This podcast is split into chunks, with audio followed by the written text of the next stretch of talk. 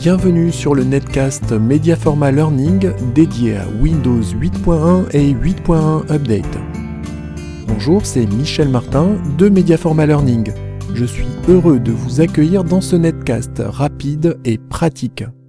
Le sujet du jour, attribuer un ou plusieurs processeurs à une tâche. De nos jours, tous les processeurs disponibles sur le marché disposent d'au moins deux cœurs.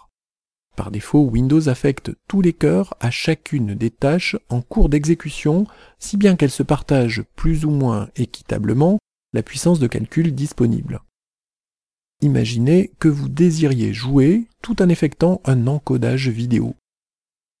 Si le jeu montre des signes de faiblesse, et si votre processeur est doté d'au moins deux cœurs, vous pouvez agir.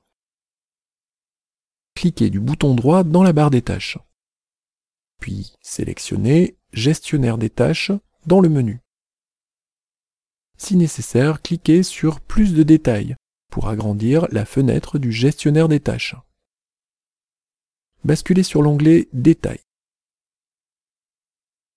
Repérez le processus qui correspond au programme d'encodage vidéo. Cliquez du bouton droit sur l'entrée correspondante et choisissez « Définir l'affinité » dans le menu contextuel.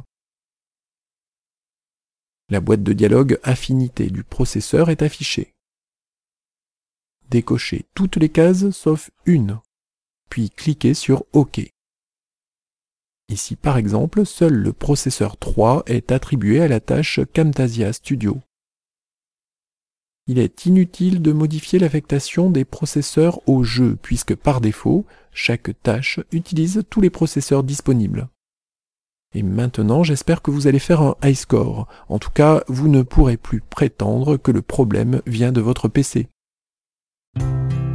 Vous voulez aller plus loin avec Windows huit point un et huit point un Update? Retrouvez cinquante astuces en vidéo accompagnées d'un document P D F sur h t t p deux points slash slash w w w point mediaforma point com slash podcast.